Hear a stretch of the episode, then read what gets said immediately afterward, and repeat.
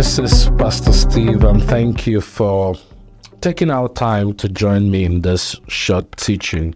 Um, today, we're going to be talking about our identity in Christ. Um, the topic of identity is a very important one. Um, recently, we've had a whole lot of people that have tried to um, trace their lineage um, through DNAs and all that to trace where they're from. And um, and they're excited when they get to discover a whole lot about their lineage, a whole lot about their their roots, because it helps them with a sense of identity. And there's absolutely nothing wrong with that. So the topic of identity has been one that has been um, consistently contented um, by the enemy. The enemy contends uh, with that all the time. Actually, I'd love to show us a scripture um, in the life of Jesus Christ in Luke chapter 3. If you look at Luke chapter 3 from verse 21, you're going to see that Jesus was baptized. Let me read. I read the New King James translation. Um, when all the people were baptized, it came to pass that Jesus also was baptized. And while he prayed, the heaven was opened, and the Holy Spirit descended in bodily form like a dove upon him. And a voice from heaven um, came from heaven, which said, You are my beloved Son, in you I am well pleased. So, watch this. Our Lord Jesus was baptized, he was coming out of water. The Holy Spirit descended on him, and the voice of the Father declared and said, You are my beloved Son, in whom I am well pleased. And this was loud enough for it to be recorded. Um, but if you look at the very next chapter, chapter 4, um, Jesus was taken into the wilderness to be tempted of the devil. And if you look at from verse, let me actually read from verse 1. So, Luke chapter 4, from verse 1. Then Jesus, being lifted and being filled with the Holy Spirit, returned from the Jordan and was led by the Spirit into the wilderness, being tempted for 40 days by the devil. And in those days he ate nothing. And afterward, when they had ended, he was hungry. Then look at verse 3. And the devil said to him, if you are the Son of God, command this stone to become bread. The very first thing that the enemy came after was his identity. He said, If you are the Son of God, prove it to me. Prove it to me by doing X, Y, Z. Prove it to me by converting these stones to become bread. Why is he putting the word if you are the Son of God? I thought it was clearly declared in the previous chapter where God said, You are my beloved Son. So you see, it has been a point of contention. And every single day you see so many of us trying to um, prove who we are, trying to discover who we are, trying to um, grab on so many things as an expression of who we are. Um, there are people, because the topic of identity gives us value and worth. You know, when you get to know who you are, it puts a sense of, of worth, a sense of value on us. But the challenge with this is that a whole lot of people um, on a daily basis try to get their identity from things that are not the Word of God. You have people who get their sense of identity from their jobs. So the moment you ask them, Who are you? they, they, they tell you what they do. Um, you have those that get it from their relationships, they get their sense of identity from their relationships, some from their family name if if you happen to come from a reputable family, um, there are those that want to be identified based on that, uh, identified by their mastery, by what they are very good at. Some by fame, by money, you know, whatever thing it is. No, these things are not necessarily bad. The only problem is that they are not sustainable as a source of identity. They are not sustainable. Um, whether it's fame or money, there are people who were popular back in the days that are no longer popular today. There are those who were rich back in the days that are no longer rich today. There are those who were in awesome relationships and they are no longer in one today. So, what if you have built your relation, your sense of value, your sense of worth, your sense of identity from any of these? And that's no longer the situation. What happens to you?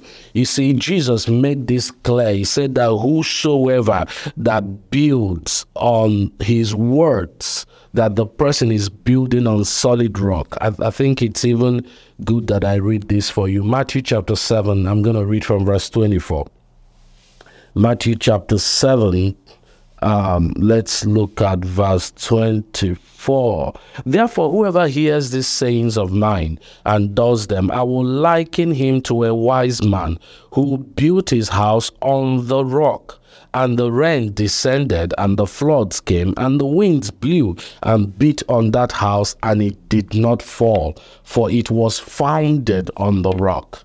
But everyone who hears these sayings of mine and does not do them will be like a foolish man who built his house on the sand, and the rain descended, and the floods came, and the winds blew and beat on that house, and it fell, and great was its fall. So, anytime you build on anything that is not the word of God, there will be an eventual collapse, and the Bible says that that collapse will be a great one. And that's why there are people that built their identity again uh, around a particular thing, and when that thing collapsed, they they too collapsed with it because everything they've had, their sense of worth, has always come from those. Okay, so uh, we've established that that is not the way to do it. What do you do?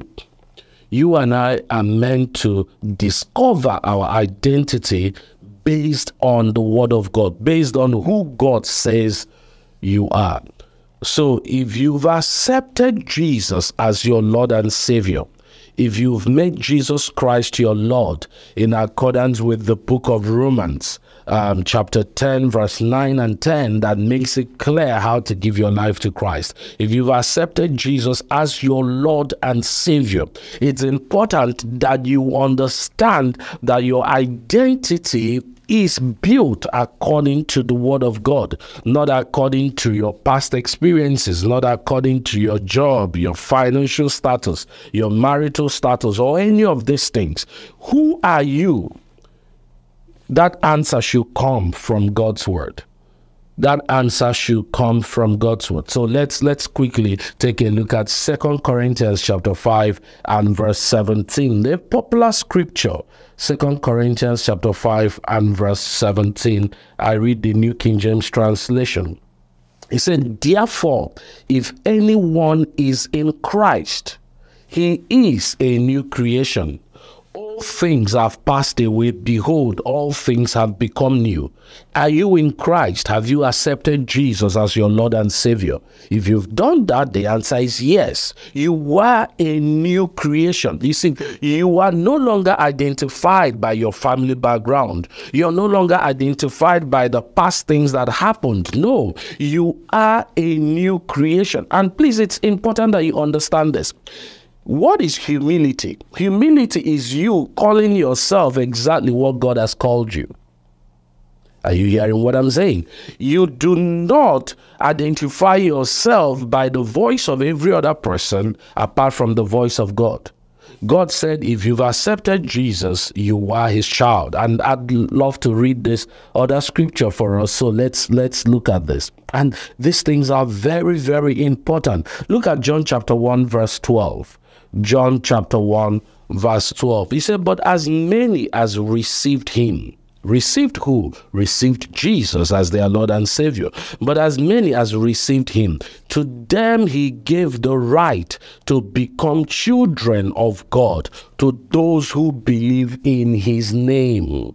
So, what is he saying? If you've accepted Jesus as your Lord and Savior, you are a child of God. Oh. This is key. You are a child of God. But, Pastor, I don't feel like it. It has nothing to do with how you feel. But, Pastor, my experiences have not aligned with this. It has nothing to do with your past experiences. Uh, but, but um, I'm not like the other person. It has nothing to do uh, with who you are like or not. It has everything to do with the Word of God. The word of God says that, but as many as have received him, to them he gave the right to become children of God. So, how do I know who I am? I know who I am by what the word of God says about me. That's how you know who you are. Now, now we're going to explore some more stuff here, but it's important that we lay this foundation because if you truly know if you truly understand the fact that you are a child of God, it means now that your lineage is that of Christ. And the Bible says that if that is the case, then you're a joint heir with Christ. We're going to explore what is available in that family that you belong to right now. But it's important that we establish this here and now. Who are you? You are God's child.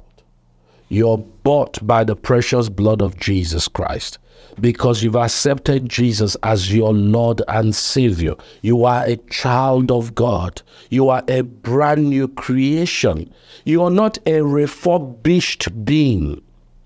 Understand what I'm saying? You're not a refurbished creation. You are a brand new creation. You are a child of God.